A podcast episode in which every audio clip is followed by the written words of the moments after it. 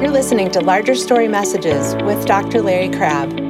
For more teaching and resources, visit largerstory.com.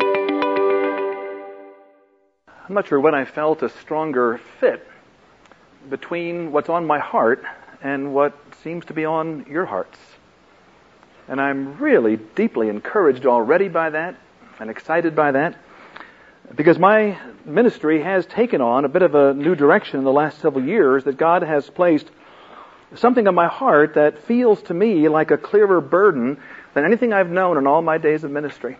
And I'm really uh, very burdened by it and very excited by it and the privilege of sharing some of the things that are on my heart with folks that have similar things on theirs, especially with a group like this, is just a, a privilege that I don't know how to reduce to words. I feel very blessed to be here. I count this my joy. This vision that I want to be sharing with you in my three opportunities to chat with you really began a couple of years ago, and I want to give you a little history of this so you know where I'm coming from. It began with the realization that the people that, in my judgment, were doing effective work with other folks, the people who were doing effective counseling, the people that had gone through our program that were effective in their work, were people who were not experts as the world defines experts, but they were people who in fact were doing what I believe the Bible means by eldering. When you watch an effective counselor, an effective psychotherapist do his or her work, what you actually observe is that they're doing something which I believe comes closer to what the Bible calls shepherding than to what our culture calls professional treatment. Can you hear as I just begin that that kind of thinking is rather radical, at least in professional circles? I had the opportunity just a few months, well, about a year or so ago now. When was it when I was at CAPS? One of the reasons my wife is along is when I have no idea, and if I did say it was a couple of months ago, she will feel duty bound. March a year ago to let you know exactly when it was. Now, can I ask you a question? Do you folks really care when it was? Hell. I had a chance to speak to the Christian Association for Psychological Studies uh, some uh, period of time ago, and um, and I was addressing 500 Christian psychiatrists, psychologists, social workers, marriage family therapists, and I got up and I basically said that I don't think we have a profession. I got up and I basically said that I don't believe there's any such thing as an expert of the soul. That there are only elders of the soul. And as I taught that for about an hour in the opening plenary address, I did it with fear and trembling, as you might expect, and when I finished, I got a standing ovation. And I began to ask why, because I didn't really expect that. And the answer what I got from a number of people was, we have had to maintain the facade that we know what we're doing when so often we don't. That hiding behind our degrees and hiding behind our licenses and hiding behind our training is something which has caused us to feel many times hypocritical, and we're hiding a profound sense of inadequacy as we deal with people's lives. I know that so often it's happened to me as I've been counseling with somebody professionally that the person will make note a problem, and I'll say to myself, you know, this is really complicated. I think this person really needs professional help. And it takes me a moment to realize I'm a professional, and I really am not exactly sure what I'm doing. I uh, first began to make some of this thinking known uh, about uh, in the last decade sometime when I had a chance to speak at Moody Founders Week, and Joe Stowell, who I um, had interacted with about some of these matters, asked me if I would come and share with uh, with the group Moody Founders Week, as well as with a group of pastors, um, some of this thinking about the fact that our culture needs more elders than it needs more experts. And I shared that at this Moody Founders Week a couple years ago, and I got more mail from that particular address than any address I've ever given in my life. And one of the letters was from an elderly psychiatrist, a gentleman who's 70 years old, and his comment was, Dr. Crabb, in what you said, you are committing professional suicide. And then he added, and it's about time. it's about time that we understand that there are realities in the human soul that the psychologist, the psychiatrist, the psychotherapist does not really understand, but that the gospel addresses and intends to address adequately through mature godly men and women.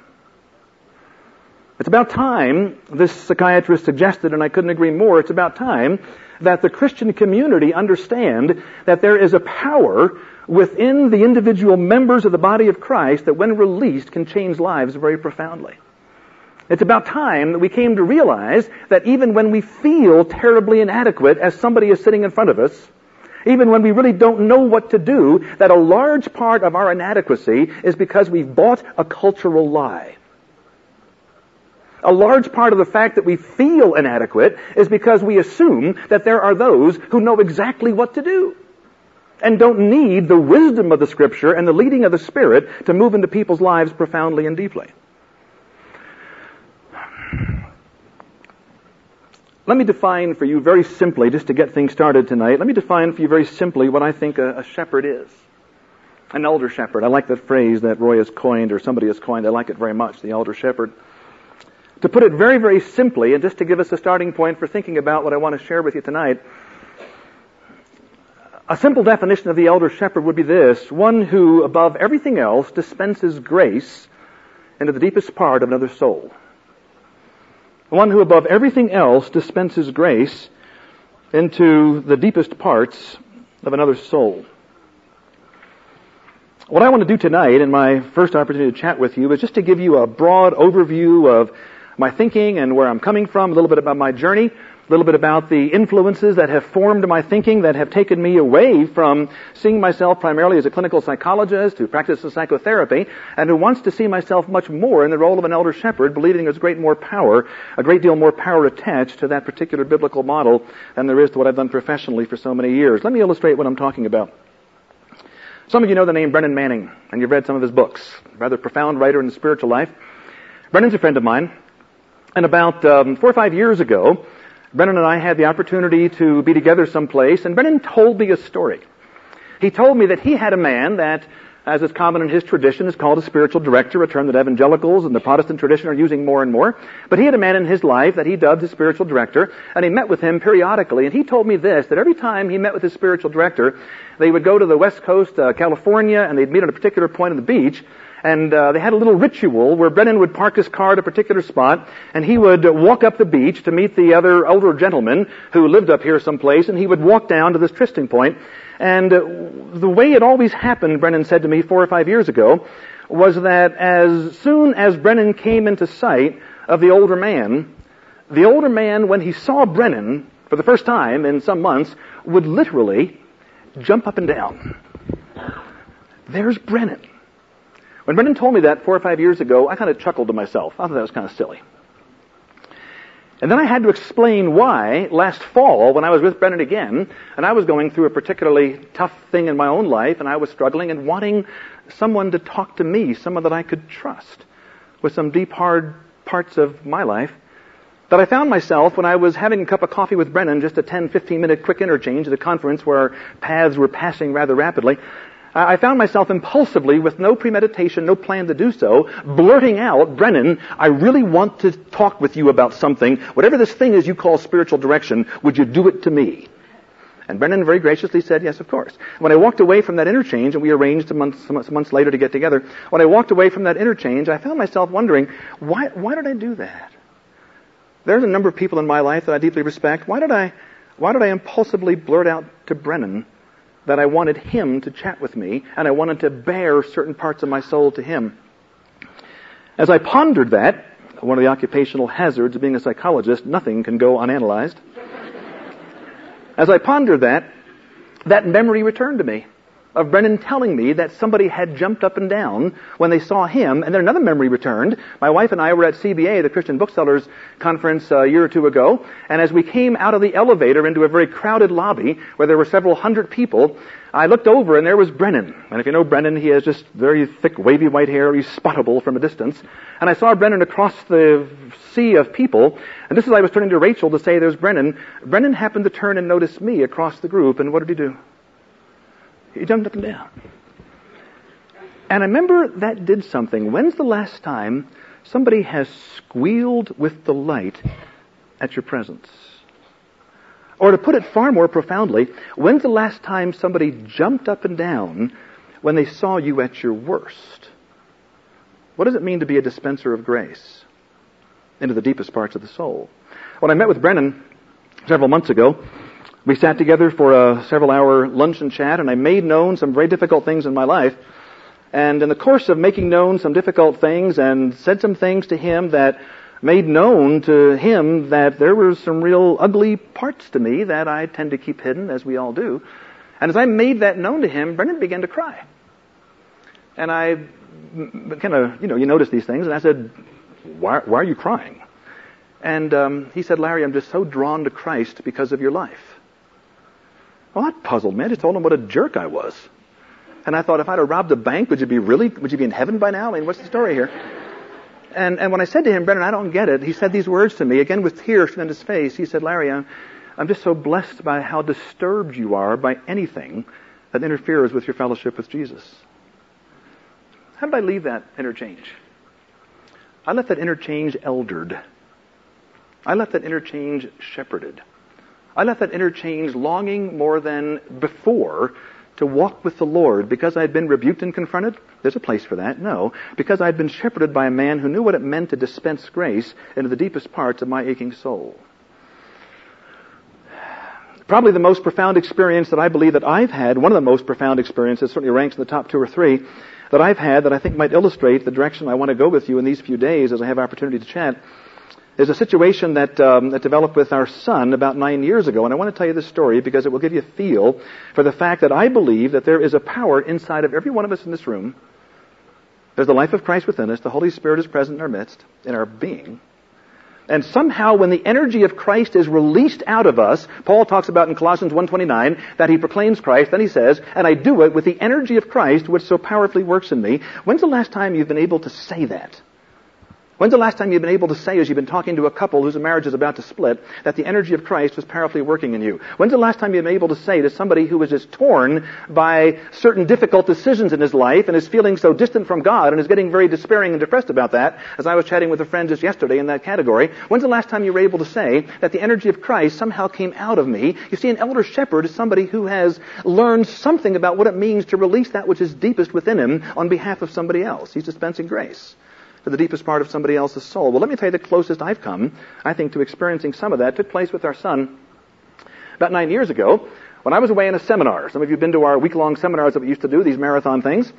And it was uh, Thursday night. I just finished teaching. I finished the lecture at nine o'clock, and our habit at that time was to go out and get a bite to eat before retiring. And my associate Dan said to me, "No, we're not going to go out to eat. We're going to go to the room." And I said, "No, we're going to go out to eat." He said, "No, we're going to go to the room." And he was forceful about it, so we went to the room. We sat down, and Dan said um, three sentences. Rachel called. Kep, our son, Kep's been kicked out of Taylor University. She wants you to call. Three sentences, three knife thrusts into my heart. Taylor University, you know that school, Indiana? Chuck Colson said, send your kids to Taylor. It's 50 miles from the nearest sin.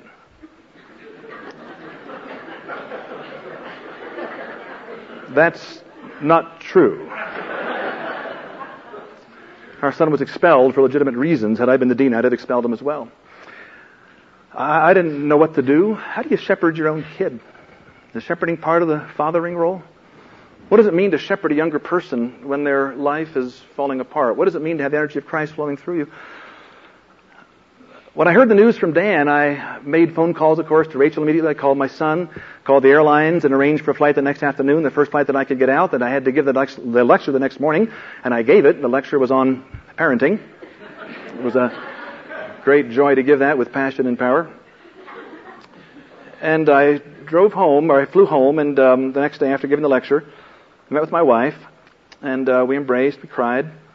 And all the way home, I remember thinking, well, what, do you, what do you think when somebody you love, a child particularly, is in great trouble? What goes through your mind? Isn't the first thing memories? When they were little? They won the Bible memory contest in Sunday school? And the devotions that you had with them as you tucked them in bed at night and they just smiled and when they were five they said, Daddy, I want to trust Jesus. You started going back to all those things. Well, that's what I did as I flew home and then drove the hour and a half down to Taylor University. And I reflected back on the last five years where our son's rebellion had been developing and mounting in some very significant ways for five years of real heartache for Rachel and me. And uh, those years of heartache were handled very poorly by me in lots of ways. One of the ways was I really took it out on my wife. And she said to me at one point in the course of this difficult time, she said, Larry, I feel like you blame me for giving birth to him. How would you shepherd me if that were going on right now? That's not going on right now. Suppose it were. And I said, can I meet with you for breakfast tomorrow morning? Would you feel the energy of Christ just throbbing in you, looking forward to the opportunity? Or would there be a feeling of, what do I do with this? And when you don't know what to do, what do most Christians do? Quickly pray, quickly give a Bible verse, quickly give advice. They don't move into people's lives, typically, when you feel inadequate. Well, we were struggling during those years, and struggling rather profoundly with a son who was rebelling, and one of the things that I was doing was blaming my wife, but I think in a very real way I was blaming God because one of the major things I was saying to God was, God, I tried to be the very best father I could. Couldn't you have written a little more clearly on the subject in your book? If you would have told me exactly what to do that I haven't yet done, I would have done it. And I thought back to all the efforts that I made to raise our children properly, and how when each of our two, we have two sons, when each of our sons was born, that like all of you who have children, you committed them to Christ from the very day that you knew that your wife was pregnant or that you were pregnant. You committed your children to Christ. And you vowed to raise them in the nurture and admonition of the Lord. You did all you knew to do. And I, I did all that just like most of you. I mean, I probably went further than some of you. Do you know how we had family devotions? I purchased an overhead projector for family devotions.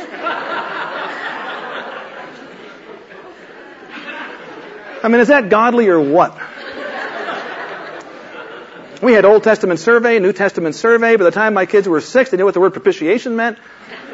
And I remember just thinking, if I can get the Word of God into them, then everything will be solved. There'll be no possibility of significant pain. And I can, for me, and I can recall as I would pray with them every evening and put them to bed from the time they were little, one of my biggest prayers reflected one of my deepest fears.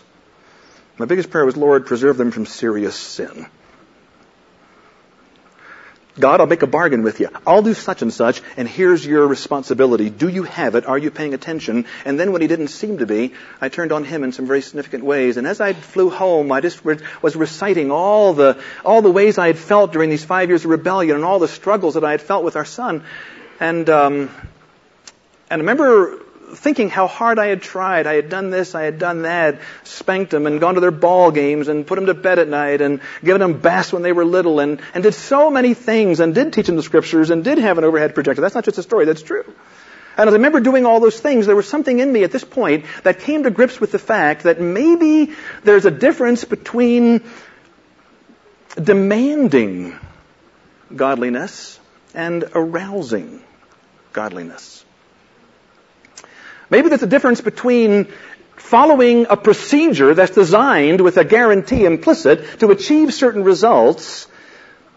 Maybe rather than demanding, there's an opportunity to invite. Maybe there's something about the quality of my life that's supposed to do something. What did the passage we just read in 1 Peter 5? Be an example to the flock. You heard the story perhaps. Let me digress for just a minute. You know the Desert Fathers in the 4th century, that there were a group of men who decided they wanted to seek God in a way they never had before, and they left the city and literally went to the desert to learn to know God more deeply with a plan to return to the city to make Christ known. And the story is told, perhaps apocryphal, of a younger gentleman who decided he wanted to join the Desert Fathers after they had become somewhat established and known. And so he left the city and went to the desert and searched out the best known of the desert fathers and said to this elder wise gentleman, said, Sir, tell me, what is the secret of influencing your culture for Christ? And the older gentleman paused for a minute, not because he didn't know the answer, but he wasn't sure if the younger person could hear. And what he said was these, were these words. The secret to winning someone else to Christ, or maturing someone else in Christ, is to never answer a question unless the quality of your life has provoked someone to ask it.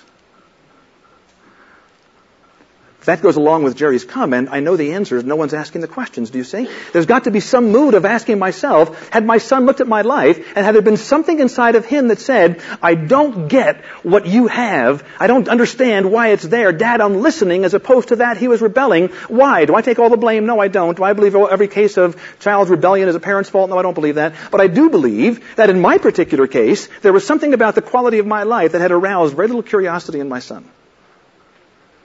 And as I drove the trip from Warsaw, Indiana, where we were living to Taylor University in Upland, about an hour and a half down.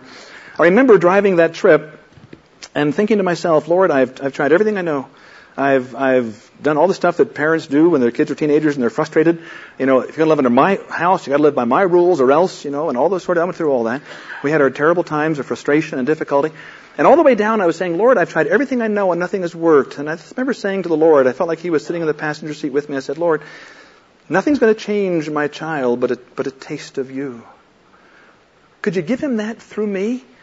Maybe in a more powerful way than you ever have before? That's when I believe, and forgive this language, which is not always familiar or comfortable to me, but that's when I believe a miracle occurred.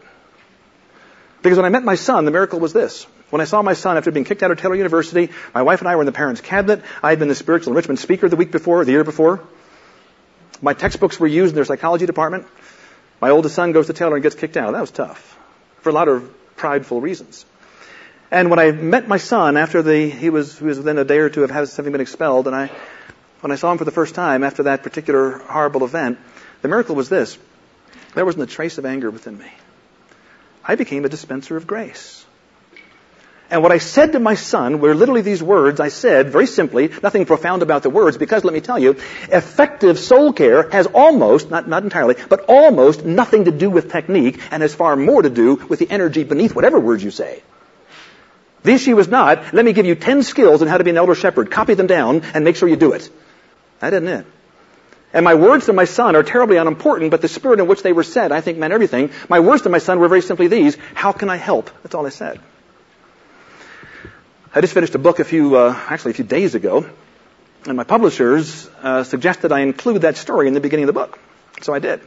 Obviously with my son's permission, his wife's permission. And I sent him a copy of this a few months ago, and I said, Kep, um, you've given me permission to write about this publicly, to talk about it publicly. I wouldn't do it otherwise, of course. But I want you to read the story that I tell with all the details that you might remember differently than me. He called back after reading the chapter that I sent him, where his story was told, and he said, well, Dad, there's just one little thing that, if you want to be totally accurate, I got to correct what you said in the book. You said that your first words to me were, how can I, uh, the, the, the way I put it was, I want to help. Those are the words that I put in the book. And Kep said, that's not what you said. Kep said, your words were, how can I help? That was nine years earlier, and he hadn't forgotten the specific words. Why? Because the words mattered so much? No but it made an incredible impact on him. I said to him, Kep, is it accurate? Can I say in the book what I believe is true? Do you believe is true as well? That it was during that time that you came back to Christ? And he said, no, oh yeah. He said, but first I came back to you. What does it mean to be a, an elder shepherd? What does it mean to form a relationship where technique isn't the point, where energy is everything because we're so consumed with the life of Christ that somehow that's what comes out and makes the difference in somebody else's life? What I would like to do with you is introduce um, my subject a little more completely by giving you three conclusions that I've reached that underlie all the direction that I want to go as I think about this matter of an elder shepherd. Three conclusions that I've reached now that I've um, not nearly as old as the appropriate age for this group. I'm just 52.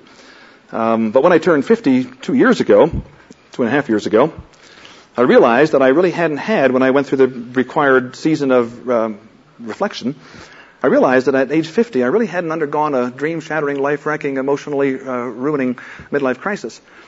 And I really felt a little unfashionable. And so I prayed about it. And God was faithful. And the midlife crisis that I've undergone is one that has led me to three conclusions. And I want to share what they are. And they underlie something about the vision that I have for what it means to be a, the kind of man that I long to become as the years go by, the kind of man that maybe with the energy of Christ could actually touch other people's lives. You know, I'm just getting a little taste of that here and there. Uh, a couple that I um, was, was, talking with uh, for several several chats. Um, when I was a psychologist, I called them sessions. Now I call them chats. And um, a couple that called up that I knew, and they said our marriage is tough. Could you chat with us for a bit? And I agreed to. And we were chatting for a number of times, and then we had to, break off the the, uh, the, times for a little while. And I called him again a couple of days ago, and I said, um, "Let's let's resume our, our, our, talking." And I was on the phone. I said to the guy, "Tell me, tell me how are things? Things worse, better, same? What's going on?" He says, "Frankly, things are a lot better." And, and I said, "I said, why? What, what, do you what do you attribute the betterness to?" And, and he said, "You know, it, it, it's really simple." And this is a counseling student. It's, it's really simple. He said, "I think we're getting better because in our very few times with you." We really felt like you believed in us. Folks, can we take the obvious and make it profound? Can we take the obvious ideas of what it means to actually believe that God might be in work, might be at work in somebody's life, and can we make that profound as opposed to simplistic and say, well, that's what that's what encouragers do, but real helpers get into far more sophisticated kind of things? Can we begin to realize that when simple ideas are used to stay away from complexity, they become simplistic and useless, but when simple ideas survive complexity and come out the other side, they become powerful and profound? I think I'm getting a little taste of what it means to maybe share a few things with the energy of Christ. Just a little tiny taste, and it's whetted my appetite for a whole lot more. And I believe, as I'm sure all of you do, that if that's going to happen more and more, it's going to require the continual work of the Lord in our life, in many cases, through hard times. Another digression, just for a moment. Um, Moses, at age 120, was quite a man, right? Bible says that. End of the Deuteronomy, age 120, quite a guy. When do you suppose the modern Christian would have been more attracted to Moses, at age 40 or at age 80? At age 40, what was Moses like? Full of confidence? Pretty well connected? Figured he was the man for the job and he could arrange it. God's timing wasn't crucial to him. He could arrange for things.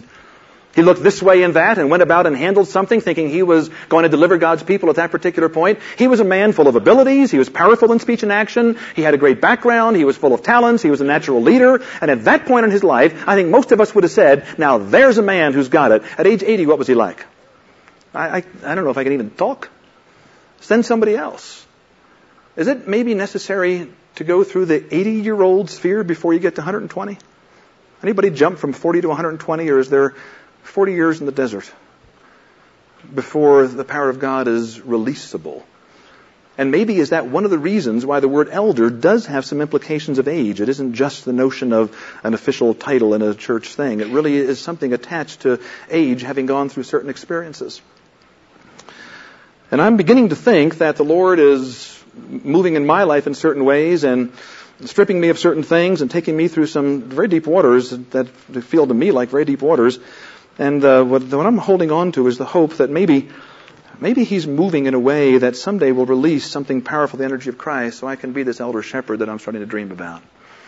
Let me give you three conclusions that I've reached that underlie all of my thinking about this. And I want to give you these three conclusions because what I, what I want to do is not so much get real practical and specific. I just want to paint a broad-based vision and see if this resonates with where the Lord is leading you. First conclusion is this. Beneath what our culture calls psychological or personal problems is a soul crying out for what only spiritual community can provide. Let me say it again. Beneath what our culture calls psychological or personal or emotional problems, beneath what our culture calls psychological, emotional, personal problems is a soul not a damaged psyche, but a disconnected soul. There's a soul crying out for what only spiritual community can provide. I'm coming to the conclusion that to some degree, and I'm no enemy of the counseling movement, but to some degree the counseling movement has told all Christians who are not trained that they must, above everything else, know their limits. And we have in a lot of churches the idea of lay counseling, but the word lay in our culture has come to mean what? We know that the word laos means people of God, but what does lay come to mean in our culture? Hasn't it come to mean amateur? If you're a lay preacher, it doesn't mean you're an amateur preacher. If you're a lay counselor, you're an amateur counselor. Anybody want to see a lay physician?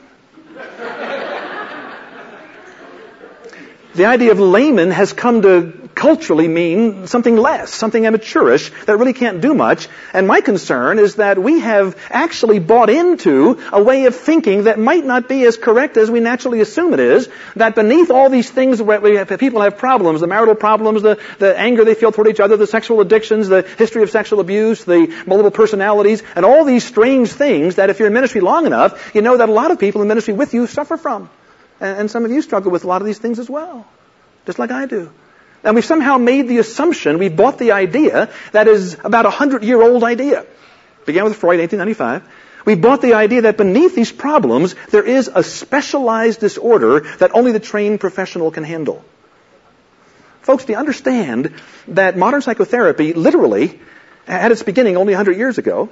And do you agree with what Carl Jung once said when he put it this way? He said that modern psychotherapy has arisen to fill a void. Now listen carefully to this. Modern psychotherapy has arisen to fill a void that's been left by the Reformation's ending the confessional. Because we no longer have an opportunity within community to meaningfully be transparent with somebody who can dispense grace.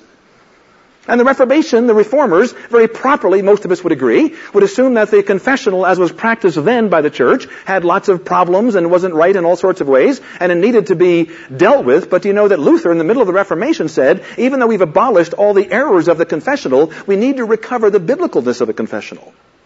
Luther himself said that. And Young said that therapy has arisen so that people have some place to go where they can be absolutely transparent and honest and receive something about the ministry of grace in the middle of the transparency. See, if that's true, then what does it tell us? Maybe, maybe the real problem beneath the surface is not something which we have become very comfortable in calling psychological disorder, which only a trained professional is able to handle. Maybe what's really going on beneath the surface is something very different. Maybe there's a soul crying out for connection. Maybe there's a soul crying out for what God designed you and I to experience in the first place. And maybe if we understand that, we can begin to see that because we're Christians who now have been Christians for some number of years, and as we get older, and as we know more about the reality of Jesus in our life, and more about what it means to trust the Spirit of God within us, and more about His Word that we studied, that maybe, maybe we're the ones who are more qualified by character than others who are qualified by licensed competence to deal with the real fundamental issues that are going on in the human heart. Is that possible? You understand that really is a heretical kind of a thing in our culture. I was speaking, oh, three years ago, four years ago, to the American Association of Christian Counselors, which I think is a very fine organization. I'm a part of that. And I was speaking to a, a room of about 2,000 people, and I was telling the story about a woman I was working with who was uh, struggling with multiple personality disorder. Now, right away, as I mentioned MPD, you've all heard of it. Most of you probably have not worked with it because you would say, well, that's not what we do. No more than you would work with somebody who had a brain tumor. That's what you need a neuro- neurological surgeon for. Well, I was working with this young lady who had MPD. Now it's called something different. It's now called DID, dissociative identity disorder. And they just keep changing the language to make sure that nobody ever feels competent but the more recently trained professionals. And, um, and I was working with her, and I told the story to the 2,000 therapists who were gathered, and I said I'd been working with her for, I don't know, eight, ten months, and we had developed a good relationship and thought through a lot of things together. But, but one day, as she came into my office, this is a bizarre story, and don't write down what I did as the proper technique, because there's no technique here. But as she came in my office one day, I, remember I, I deeply loved this woman in a very, I think, brother sister kind of a way, and cared about her. Younger than me, I almost felt like to her like I would feel toward a daughter. And she came in and she was just struggling and with passion that just began to arise out of me. I looked at her and without a harshness, the words will sound harsh to you, there was no harshness, I don't believe, to it. What I said to her was, you know, it's time for you to stop being so crazy. That was the day she fully integrated and hasn't gone back since. For eight years prior to that, she was having psychogenic seizures seizures that, neurologic, uh, uh, that neurological specialists had evaluated and had determined there was no epilepsy, there was no reason for her seizures, it was psychogenic, it was caused by internal psychological things. From that day, her seizure stopped. Is it possible that there's something in us which, when it's released, can actually make a difference in people's lives that's more profound than any of us can imagine? You see, if you make the assumption that what's really going on inside of people is not some specialized thing called a psychological disorder that can only be dealt with by an impersonal, distanced expert who knows how to manipulate, much like a surgeon with his impersonality, knows how to handle the scalpel very accurately, and we're all grateful for those. But maybe the model doesn't hold over here. Maybe there really are no such things as experts of the soul. Maybe the real issue is to become a, an elder of the soul. Let me illustrate what I'm talking about by a story from the life of Henri Nouwen. I've mentioned him before. Um, I mentioned Brennan Manning before, and Henri Nouwen is kind of in this tradition. Henri Nouwen is a man that I'm sure most of you know by his writings. He died just uh, a number of months ago in his native country of Holland from a heart attack. And in one of his more recent books, Henri Nouwen, a man I've never had the privilege of meeting, so I know him only through his books, Henri Nouwen describes the situation in his experience where he went through a tremendous battle And as I read the story of this, it occurred to me that there's a profound lesson in the way he talks about it. He talks about the fact that he went through, at age 56, the, what he called the dark night of the soul. And it happened after he left Yale University, where he was involved obviously in a very prestigious university with a very prestigious position. And when he resigned from his position at Yale University, believing he was following the call of God to move to a handicapped community, a community for handicapped adults in Toronto, where he became the chaplain of a place called Daybreak or L'Arche. And when he became the chaplain for this particular group, within months of joining this particular community as their pastor, as their shepherd, he fell into profound despair. Listen to how he puts it. After many years of life in universities where I never felt fully at home, I'd become a member of L'Arche, a community of men and women with disabilities. I had been received with open arms, giving all the, given all the attention and affection I could ever hope for, and offered a safe and loving place to grow spiritually as well as emotionally. Everything seemed ideal, but precisely at that time I fell apart, as if I needed a safe place to hit bottom.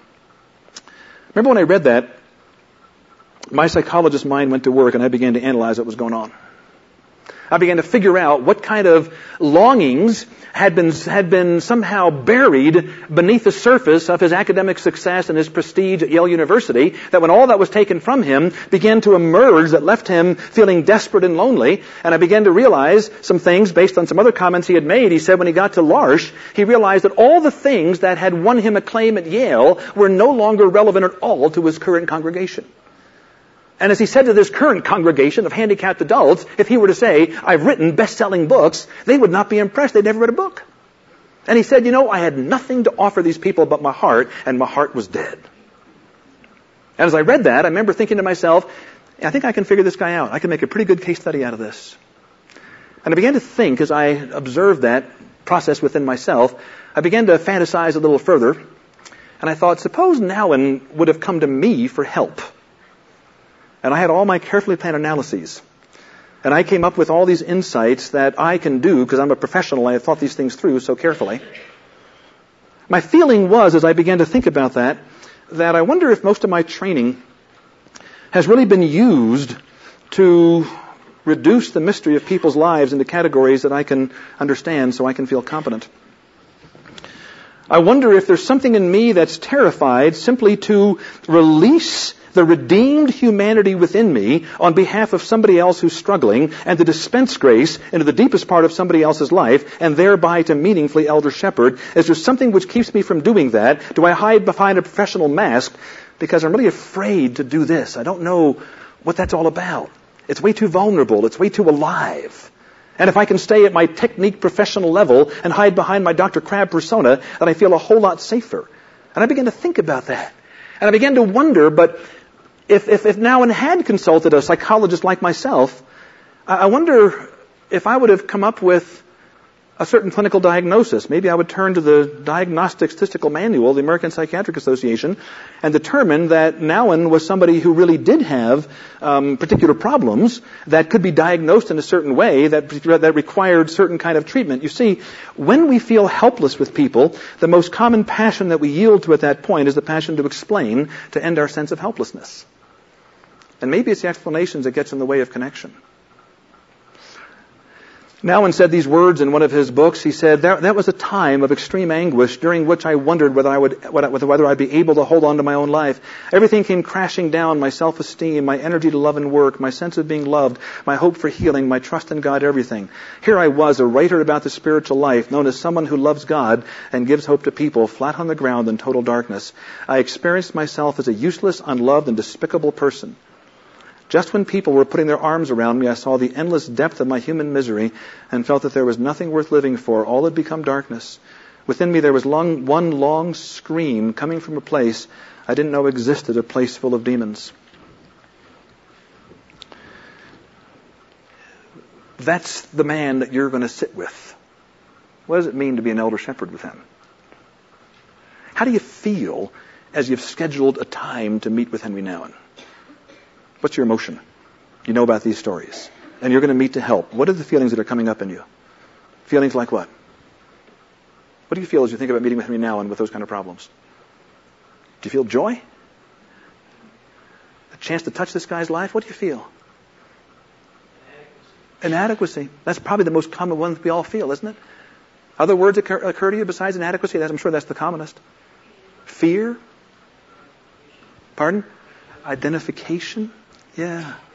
There's something about the idea that we've been there. And you understand what professionalism sometimes does? It sometimes allows us to hide, it sometimes allows us to hide the identification. And to hide behind our professional persona. We feel a certain inadequacy. We're not sure what to do as Henri Nouwen makes himself known to us. Nouwen goes on to tell the story that um, he didn't go to a typical therapist. The man he went to was an elder gentleman, a man who was his elder shepherd, if you will, a man named Pere Thomas, who was one of the founders, along with Jean Vanier, of Daybreak Community, the handicapped community where Nouwen was ministering. And he went to this elderly priest, a man named Pere Thomas, and um, he made known his struggles. And Pere Thomas, by the way, was a man who at that time was quite elderly. I'm not sure how old. I think he was in his middle late 80s, and he was all but forgotten and not not used at all in the right sense of the word being used. People weren't coming to this elderly gentleman. But now, when, he was in the depths of despair, his mind went to Pere Thomas. Question, don't you want someone's mind to go to you? And the more natural way is whose name comes to your mind when you're in that situation. And that's where most of us feel profoundly lonely. But is it possible that I could live my life in such a way that when somebody hits the bottom like this, their mind goes to me? Well, Nouwen's mind went to Pere Thomas, and this is how he describes, very briefly, in just a few sentences, his meeting with Pere Thomas, his several meetings. He says this, During the most difficult period of my life, when I experienced great anguish and despair, he was there. Many times, he pulled my head to his chest and prayed for me without words, but with a spirit-filled silence that dispelled my demons of despair and made me rise up from his embrace with new vitality. I read that and I say to myself, do I really want some older man to pull my head to his chest? Or would I be more comfortable seeing a therapist? Which seems to have more dignity? Uh, doctor, I have a particular concern. I'd like to uh, consult you and see if I can get some help with this. Yeah, sit down. We'll chat. Or do I go to somebody and say, I'm dying. I, I don't know what to do. And I found myself saying, I, I think I'm not sure if I'd give anything, but I'd give almost anything if somebody at my deepest moments would pull my head to their to their chest. And if you can feel that as I describe it, can you understand that maybe the calling is on you to pull somebody else's head to your chest? And what'll that look like? I have several friends in my life that mean the world to me.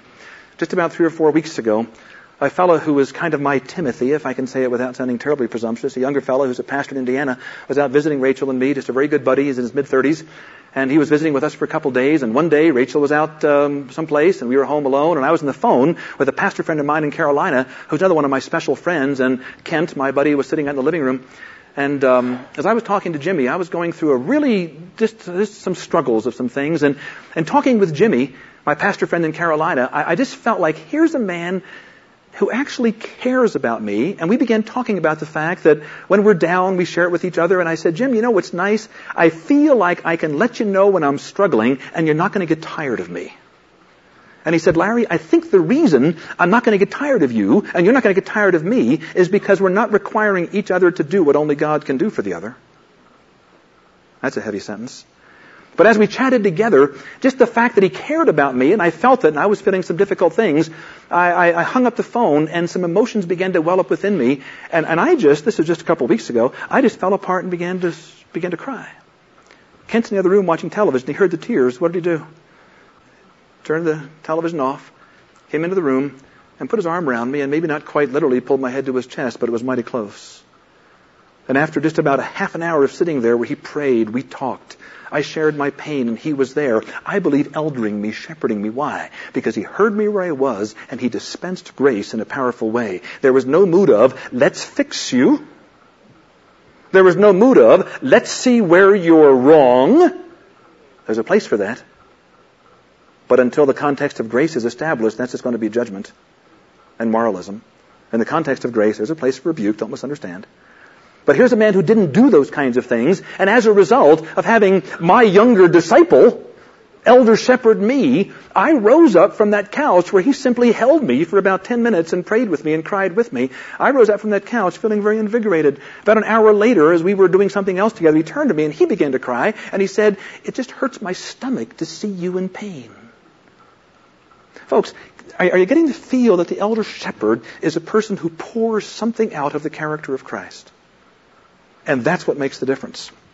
Conclusion number one I suggest to you is that there's a psychological, that what we call psychological disorder maybe really isn't that at all. Maybe it's a soul that's hungry for what God designed the human being to experience because God designed us to experience community and the reason we know that is our creator is himself a community. Conclusion number one I suggest to you is that there's a psychological, that what we call psychological disorder maybe really isn't that at all. Maybe it's a soul that's hungry for what God designed the human being to experience because God designed us to experience community and the reason we know that is our creator is himself a community.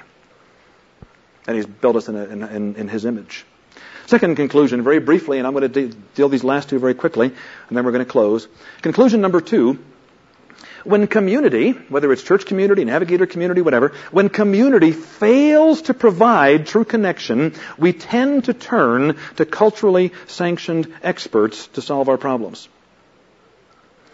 When community fails to provide true connection, true shepherding, true eldering, when community fails to provide true connection, we tend to turn to culturally sanctioned experts to solve our problems.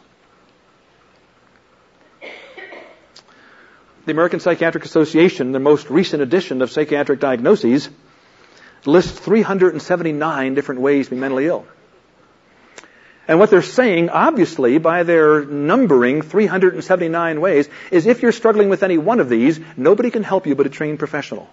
Nobody can help you properly but a trained professional. This is our domain of expertise. In other words, untrained Christian, realize you don't have much to offer if these are any of the problems. And to understand that the edition just before, the one I've just mentioned, had a hundred fewer disorders. What's the trend? The trend, as I see it, is to effectively put the Christian community out of meaningful business. And to reduce the Christian community to a place where we're friendly and polite and have a good time, but never deal with each other's souls because we're not adequate to do that. Rachel and I have another son. I've talked about Kep, our son in Texas. Our other son, Kenny, lives in Denver. Kenny and Carolyn, married to a wonderful girl named Carolyn. And um, Ken and I were chatting a little while ago about some things that he's going through, and there's some struggles. And I decided that um, I said to him, I said, I have a proposal to make to you, and I want to hear what you think of it. We've agreed, a fellow that kind of serves as Kenny's big brother, a fellow named Bill, myself, Bill, and Kenny, we're going to meet together every week indefinitely. And the whole reason for meeting is we're going to battle for each other's souls. We're not real sure what that means, but we're going to elder shepherd each other. We're going to get together and we're going to basically say that even though you have or I have or we have particular problems that that maybe are diagnosable, and there's so many diagnoses now, almost everything's diagnosable, that maybe we actually could relate to each other in a way that could deal with some profound things. Maybe we could connect in a way which won't require a culturally sanctioned expert to get involved. That's an experiment we're trying. When community fails to provide true connection, we tend to turn to culturally sanctioned experts to solve our problems. And the tragedy of that is we lose the opportunity to experience what God has placed within Christian community, which has far more healing potential than any other resource. Conclusion number three. And I see some of you wanting to write these things down. This is cumbersome, so I'll say it to you several times if you want to get it down. My third conclusion, in which this whole new vision of believing that elder shepherding should occupy a central place in Christian community, my third conclusion is this, that healing community most profoundly develops, healing community most profoundly develops when we realize that there is a power inside every believer. Healing community most profoundly develops when we realize that there is a power inside of every believer, placed there by the Spirit, that as it is released in connecting relationships, There's a power inside every believer placed there by the Holy Spirit that as it is released in connecting relationships, can strengthen the inclination to do good until that inclination is stronger than every inclination to do bad. Let me say it again. Healing community most profoundly develops when we realize that there is a power inside every believer placed there by the Holy Spirit that as it is released in connecting relationships can strengthen the inclination to do good until that inclination is stronger than every inclination to do bad. Let me develop that for a few minutes and we'll call it a night. I'm going to develop this more in the next two talks, but it seems to me that we need to say that one of the implications of the new covenant is that God has put within us an appetite for Him that nothing can destroy. God is going to move in our hearts, Ezekiel 36 says, so that we're, we're inclined, we're moved to keep His degrees. He talks about in Jeremiah 31, I'm going to take the laws that were external and I'm going to now write them on their minds, put them in their minds and write them on their hearts. The implication of all that I understand to be that there is now going to be some good urges within us to compete with the bad urges. Now we have the flesh-spirit struggle. And no matter what you've gone through, no matter what your struggles are, no matter what defensiveness you've learned because you've been so criticized, no matter how you keep away from relationships because you've been so burned, no matter what difficulties you've had in your life that have strengthened bad urges to protect yourself and play it safe and keep your distance and not give your heart and all those bad urges and maybe even worse ones going into immorality or pornography, things to get immediate relief from pain, whatever it might be, all those bad urges, while they're there, cannot destroy the good urges that the Spirit of God has put there.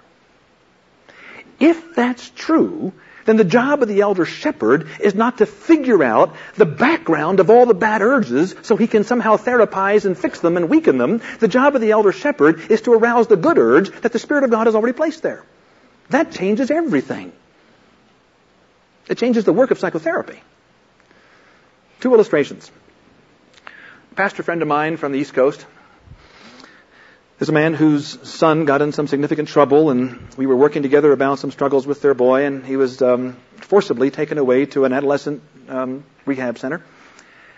And it was a treatment center, a Christian center, where the requirement was that parents would come at least once a month for an all-day Saturday meeting.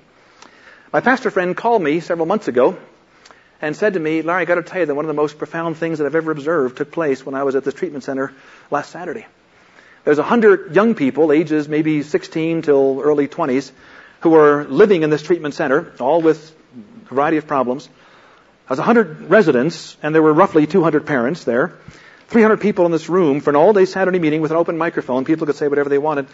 And in the middle of the day, uh, a young lady, maybe 19, 20 years old, walked up to the front and took the microphone and stood there trembling, just began to shake as she closed her eyes and just tried to compose herself so she could speak. And what she finally said when she had her composure, just with tears coming down her face and just trembling as she stood before the mic, were these words.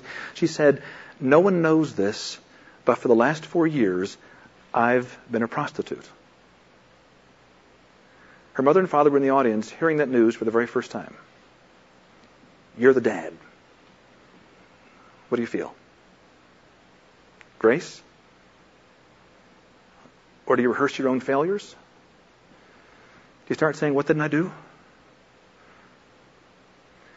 Do you have the memories of when you held your little little girl at age three and at seven and when she went on her first date and you were kind of nervous about it? And what this father did, my pastor friend told me, and I have permission to tell the story. What this father did is he got up out of his chair, 300 people in a room, walked to the front of the room, put his arm around his daughter, and spoke to her. The microphone happened to be there, but he heard it. He was talking just to her. And the words he said were these When I look at you, I see no prostitute. You've been washed. I see only my precious girl. She just fell into his arms, and her words were, I had forgotten the joy of being your little girl. The pastor's next sentence to me was, I have never, in 20 years of ministry, seen a healing moment like that in my church. Why not? To dispense grace, there has to be the absence of hypocrisy. We're not going to believe there's grace until at our worst somebody jumps up and down and says, You're forgiven. Is there something beneath the horrible sin of prostitution? That is, this girl is a believer, cannot be destroyed by even that extent of sin. That the father could actually arouse by calling it forth. Is that what an elder shepherd does? Does he communicate a mood, does she communicate a mood of squealing with delight, not over the sin, and the old phrase has meaning, we are to hate the sin while we love the sinner. And somebody, I forget who it is, said that the real key to being a, to being a, a spiritual director, an elder shepherd in our language, the real key is being able to catch the aroma of dignity beneath all the rubbish. Is there something that has survived all the assaults of life, all the betrayals, all the abuse, and all the sin of life, all the things that we've done that are just ugly and wrong? Is there something inside of us that really wants God, that the Spirit of God has given us an appetite for Him? And do you believe that about me? And when you see me at my worst, Yes, do you, there's time for discipline, there's time for rebuke, there's time for exposure of sin, but is it all in a mood of, I'm doing it all so I can get to the good stuff? Is that humanism? Apart from redemption, the new covenant, that's exactly what it is. See, Carl Rogers in the field of psychology, he taught people are basically good, just kind of release the goodness. But he taught people were good without the atonement. Well, that isn't true. Without being saved, we're without hope, and we're sinful and deserving only of judgment, and all our righteousness is filthy rags. But once we're saved, is there anything that's different now?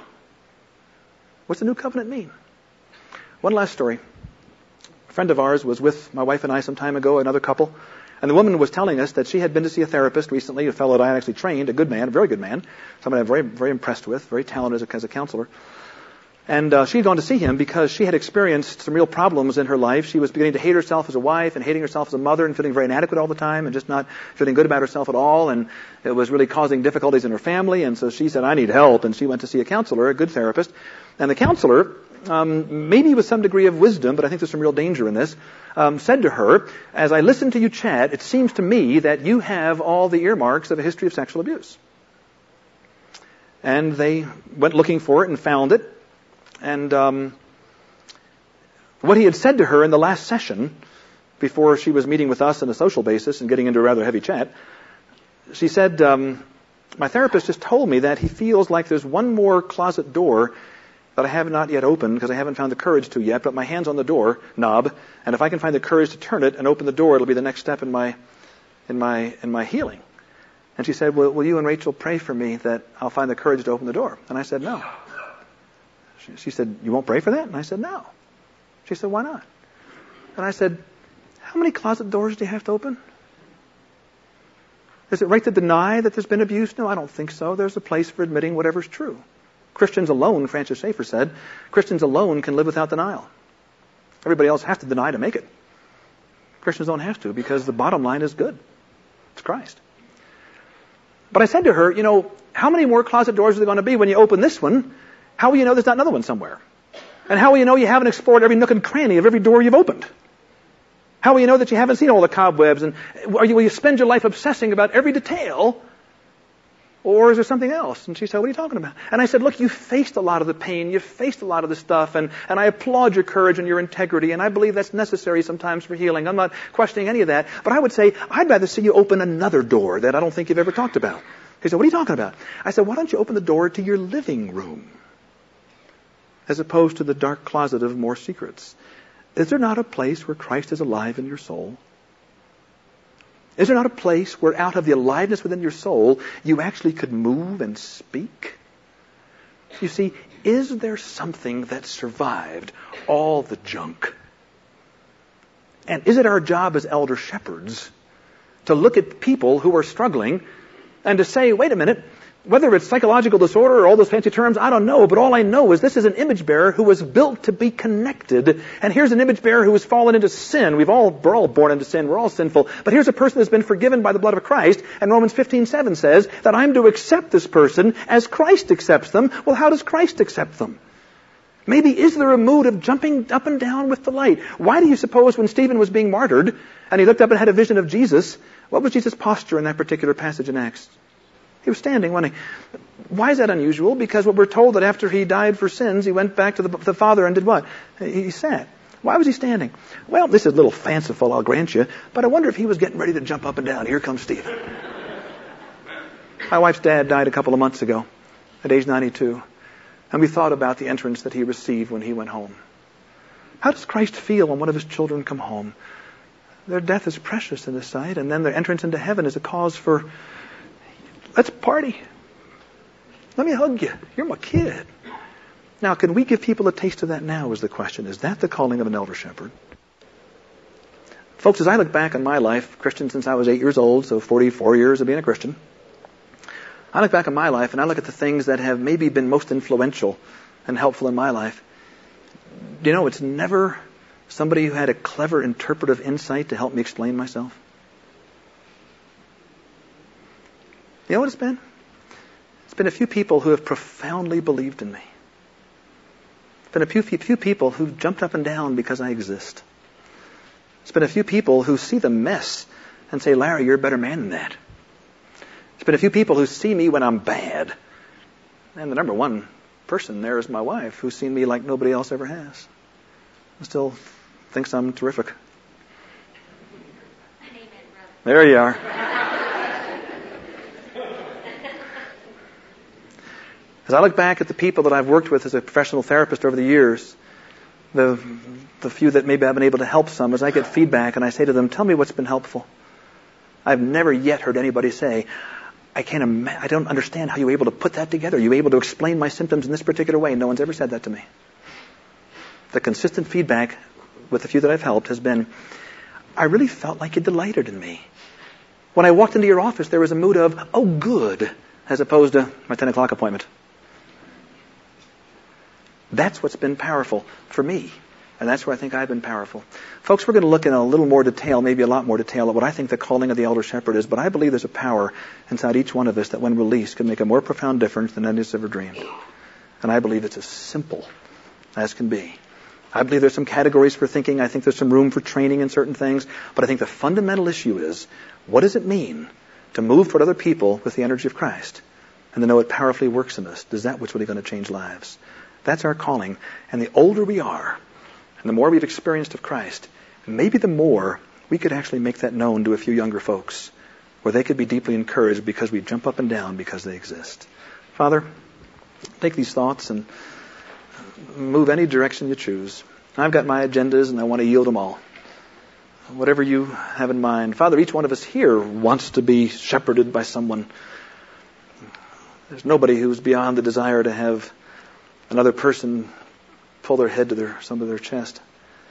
Father, we long for someone to love us like that and to care about us like that. And some of us are thinking right now of people who've done that. And we're just so grateful.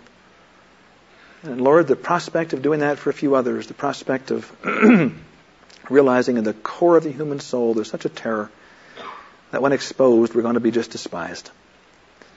But then to realize that because of what Christ has done, we can be exposed and actually be accepted and loved because we're forgiven and believed in because the Spirit now has equipped us to become like Jesus and to be envisioned as to what could happen. Lord, release us to be the kind of men and women that our experiences of life have equipped us to become. Father, bless these days together in rich, rich ways. We ask it in Christ's name. Amen. Thanks for listening to Larger Story Messages with Dr. Larry Crabb. To subscribe, visit largerstory.com.